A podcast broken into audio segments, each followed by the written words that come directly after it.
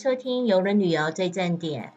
现在新冠病毒已经开始第二波的大爆发了，在这个无情的席卷之下呢，世界上没有任何一个人可以置身事外，而且很难摆脱它的严峻的考验。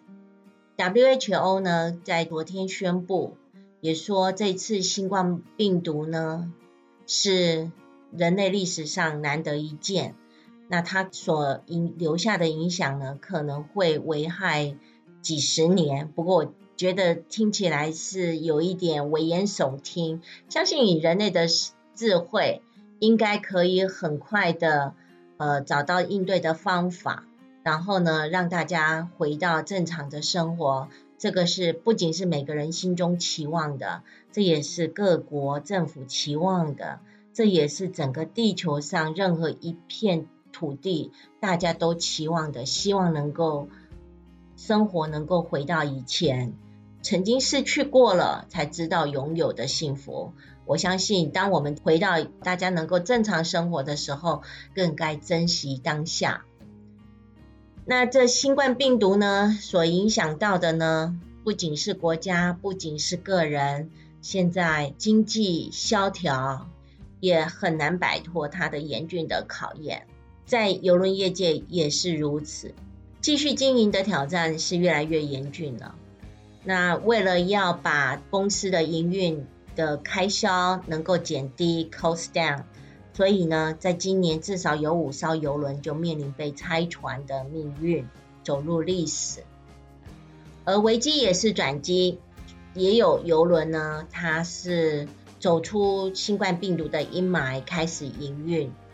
那同时呢，也有一些呃新的船，本来在今年呢就应该要下水的，也因为新冠病毒的关系，推迟了交船的日期，或者是推迟了它的航程。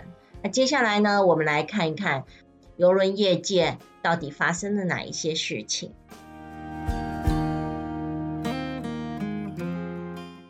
首先，我们先来看一下这个昔日光彩不敌敌情，走入世界历史，面临被拆船的这几艘船。所有的邮轮公司如果可以把手上比较旧的船给卖出去，那面对着邮轮市场上几乎零销售，已经没有乘客的这种营运，再加上呢各国呢有又封关锁国，不准邮轮靠港。这种多重的打击之下，邮轮公司、邮轮集团，他们能面对的就是把他们里面的营销成本能够再减低，cost down。所以很多邮轮公司就被迫要采取非常态性的解决定，要瘦身他的船队，然后卖掉老船报废。一艘邮轮大概它的寿命是在三十到四十年。一般来讲，卖掉旧船，然后再盖新船，这是很正常的、比较常态性的做法。不过，今年面对到被拆船的这些这几艘船呢，也有一些年龄还很年轻的也会面临到拆船，所以你可以想见这些邮轮集团他们的压力有多大。首先，我们来看一下第一艘被拆的船。在一九九六年下水的 Costa Victoria 哥斯达邮轮旗下的维多利亚号，它呢在六月二十五号开到了意大利皮里翁比诺港。那这地方是它是做船的 recycle 港口，也就是它就要开始进行拆船。那一九九六年才下水的哥斯达维多利亚号，其实还很年轻的，它里面还是装潢的非常好的，而且它在前几年才刚重新装修过，进军亚洲。这艘船呢，呃，我在二零一零年的时候呢，也有带团上去过。那没想到自己曾经坐过的船，现在已经都被拆解完毕了，已经变成废铁了。另外还有一艘呢，也是一九九六年下水的 Carnival Inspiration 嘉年华集团的灵感号，它目前正开往土耳其的伊兹密尔港口。伊兹密尔港口呢，这也是世界上很有名的，就是船呢进行拆船、重新 recycle 船上的这些零件的港口。同样的呢，在七月二十三号呢，有一艘船，它在英国伯曼游轮下面的 Monarch，它也叫做皇巢号。那这艘船呢，也开到了土耳其的伊兹密尔港口。那船公司呢，船长呢，在驾驶的过程当中呢，也说了一些蛮感性的话，我也去听哈，听了觉得哎，蛮难过的。这艘船当时候在。一九九零年下水的时候，是由皇家加勒比集团呢，它所下的新船。一九九零年呢，这一艘七万吨的船呢，就号称是当时候的超级游轮，它有带着划时代的使命。没想到在二零二零年，也是不敌疫情的考验之下，就进行开船。国曼游轮呢，去跟嘉年华集团呢，去。租借了三艘船，所谓租借是半租半买，也就是让嘉年华集团占持有股份，让他自己持百分之四十九股份，而嘉年华集团持百分之五十一的股份。当他决定说他要卖，找找不到买家，那到最后只能宣布公司没办法再继续营运。呀，其中两艘就直接就进入了拆船的命运。另外一艘呢，叫 Sovereign，也是已经开到了土耳其的伊兹密尔港口。现在在土耳其的伊兹密尔港口并排了三艘船，两艘船是博曼游轮旗下的，另外一艘船就是马上也要跟大家介绍的 Carnival Fantasy 嘉年华幻想号，也已经抵达了。三艘船并排在伊兹密尔港口等待被拆。那另外呢，在博曼游轮这旗下还有另外一艘船，叫做 Horizon 地平线号。那这地平线号当时候是从五星级的名人游轮或者我们讲精致游轮 Celebrity 里面去租借过来的，所以船里面还很新颖。现在得知的就是航行在希腊地区性的游轮公司把它给承购下来，在那边再继续营运。邮轮公司准备就是瘦身他的船队，如果船卖不出去，那就直接把它给作废掉，拆船了，一一个一口价把它卖走了，然后让让买家呢直接送到拆船厂，就针对他自己船体里面还有价值的东西呢各自分拆。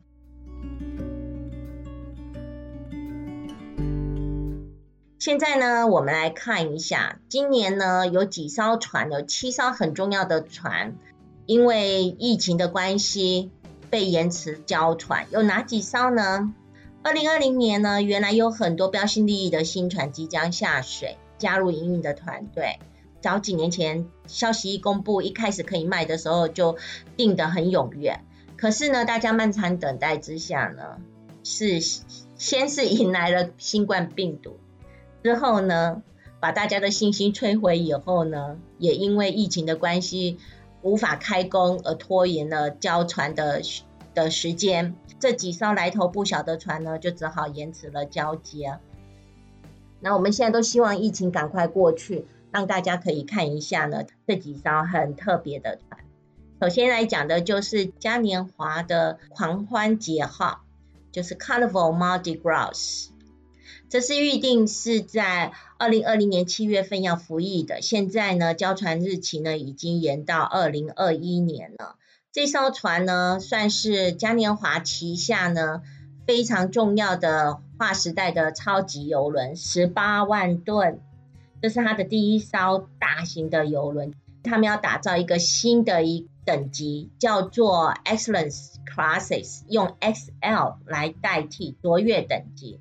船上呢有一个比较特别的，配备了第一个海上的云霄飞车过山车。那乘客呢，这个过山车呢是两人坐的。那你可以自己呢事先先呃设定好自己要的速度，你也可以很快，你也可以很慢。在游轮的最顶的后面的部分，你就可以哇疯狂的奔速。那这是一个很大的噱头哈，吊足了这些游轮旅客们的。胃口，尤其是嘉年华游轮，嘉年华游轮一直强调的就是欢乐的游轮，所以它一直要提供给它的船上的乘客很特别的旅游体验，包括这过山车。第二艘呢，就是皇家加勒比旗下的新船——皇家加勒比的海洋奥德赛号 （Odyssey of the Seas）。这原来预定是在二零二零年的十一月才下水，现在呢要延至到二零二一年的四月份才交船。那这艘船呢，体积有多大？大概是十六万八千吨左右。那它就是跟海洋量子号是，或者是海洋战里号是同一种等级的船。这一艘最重要的是，它将来将是要以纽约为母港。对纽约人来讲，它是真的是引领期盼了。纽约人也很高兴，说：“哇，总算有这么。”充满噱头的船呢，新科技的船呢，要来以纽约为母港了。可是这下子要等，要缓一缓。第三艘船呢，就是在英国的 Virgin Voyage 维珍游轮，维珍游轮旗下的第一艘的 Very First One，在原定是在二零二零年四月投入市场，它现在已已经完工了。可是呢，因为新冠病毒的关系，它是因已经交船，但是现在延到二零二零年十月份，预计是十月份，可能呢还会再延迟。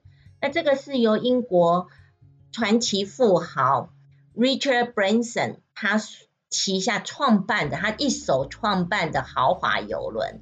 船上呢只限定十八岁以上的所谓的小成人才能上去，是没有小孩的。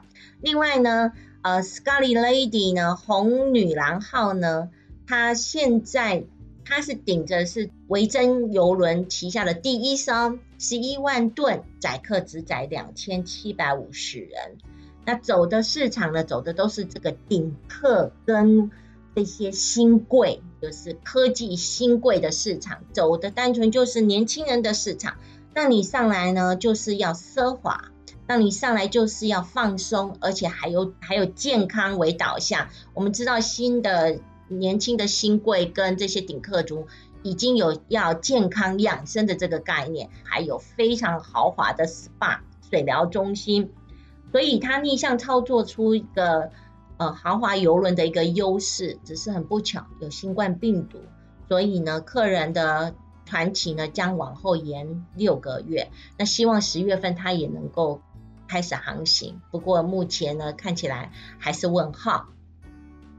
第四艘船呢是一艘六星级水晶游轮，策划多年所诞生的一艘六星级顶级奢华探险游轮，叫做 Crystal Endeavor，就水晶奋进号，在今年就要。交船的，现在呢延迟到二零二一年的一月才投入市场营运。那这是由呃云顶集团接手了水晶游轮以后所自己打造的第一艘探险游轮。整个水晶游轮呢走六星级的市场已经正式迈入了第三十年了，它的名气是非常响亮的，所有的名人政要都搭过水晶游轮。那但是呢，二零一五年呢，换了个东家，换了香港云顶集团，他们呢买下了水晶游轮以后，把水晶游轮重新做全世界的一个定位，包括呢把水晶游轮呢，呃自己原来的两艘船重新再升级，重新内部再打造更奢华，再加上呢叫做空中游轮的概念，也就是用专有的飞机在短时间。让你点到点的飞行，让你到了的时候呢，能够真正的飞到景区里面去度假。那这个一推出来呢，就是一票难求哈，这是空中游轮的概念。目前呢，在纽西兰我们还没办法销售，因为都被包机包航程了。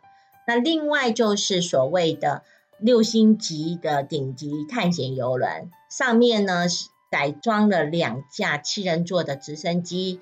以及一架的七人座的潜水艇，让旅客可以上天下地。另外，同样它也是破冰等级的，所以专门走这些极地之间，或者是比较呃偏远地区都不会难倒它。那上面的奢华程度呢，呃，一样是秉承的水晶游轮六星级的概念，两万吨的船只载两百人。所以提供更大的一个休闲的空间，还有它的餐厅的选项，在游轮业界是大家都期盼它在今年都可以亮相的。那现在呢，就是时间就要往后延到二零二一年了。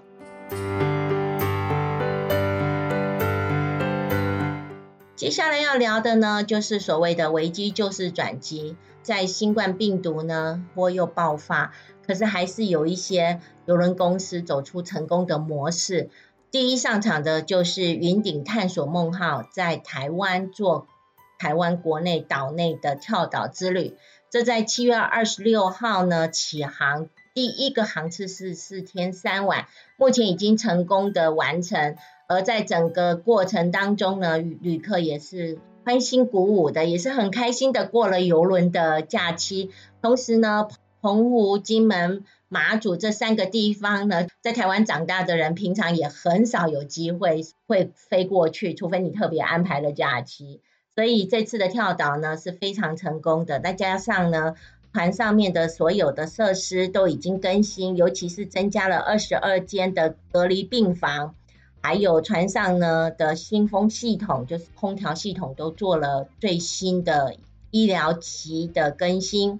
那另外呢，就加设了一百一十六个消毒设备，还有呢，餐厅安排梅花座，还有为了这个餐饮的。旅客可以自由自在，还是可以自由自在的享受餐饮，所以呢，就提供了自由券，给的是一个餐券，让你呢自由的使用在你的三餐之中，或甚至呢拿来使用到酒吧或在特别餐厅。那再加上呢，上面的秀场呢，在秀场里面的座位也把它减量，乘客的部分减了一半，所以希望用这样子的方式，因为。台湾已经超过了一百一十天没有本土案例，所以台湾守得很好。那在守得很好的情况之下，有一艘船事先呢，船员也就飞到了台湾，在隔离酒店做了十四天的隔离以后，之后再上到船上去做七天的啊自主性管理。而在隔离酒店离开之前，还有二次采阴，必须要通过这才能上船。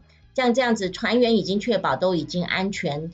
啊，没有感染，然后旅客再上去呢，上面还有红外线、红外线的感应器，知道你身体有没有发烧，还有随行的防疫的医生，所以呢，可以让整个旅途当中呢，如果万一有特殊的状况呢，随时都可以下船。随船医生呢，问诊完了，然后岸上呢，随时都有接应，也不会离家太远，所以这一点呢，也是蛮不错的。希望这个模式呢运行的很成功了以后，是不是各国之间，尤其像我们纽西兰，也已经九十几天没有本土办案例，是不是也是可以欢迎游轮来到这边做一个岛内的一个游轮假期呢？我相信，呃，现在是各国都希望经济能够复苏。那另外呢，还有其他游轮呢，他们也都慢慢复苏当中，包括在挪威当地的老大哥海达路德号，他也已经完成了十五天的峡湾之旅，两百个乘客呢，开开心心的去玩了一趟回来，目前呢是很成功的。那再来呢，把焦点呢移到了德国。德国呢，途易游轮呢，也在七月二十七号复航，做了一个四天三夜的哪里都不去的，然后就回来，再开开心心狂欢一下，然后就回来。同样，大家都是有降低乘客的载客量。还有几艘游轮，包括庞诺游轮，唯一登记法国籍的五星级的探险游轮，也要展开它在北欧地区、极地地区的这些航程。那我们都拭目以待。同样的病毒危害是在，苦困在家里也不是个方法。如果你觉得这个时候你也可以相信现代人人们所做的这些防疫措施，尤其是在这种风声鹤唳的时候呢，大家更不希望有出了任何的差错。这个时候出游是不是也比较安全呢？嗯，您可以想一想。看看是不是这个价钱合适，然后只要你小心，边防的防疫由各国在把关，那你也可以好好的享受一次游轮假期。因为在每个地方去参访的时候呢，巴士上面呢也都是安排的很空的位置，所以这时候出去玩，只要您有信心，我觉得时机已经开始展现一道曙光出来。希望能够把最新的邮轮市场的消息带给大家。这一集的节目跟大家分享到此，拜拜。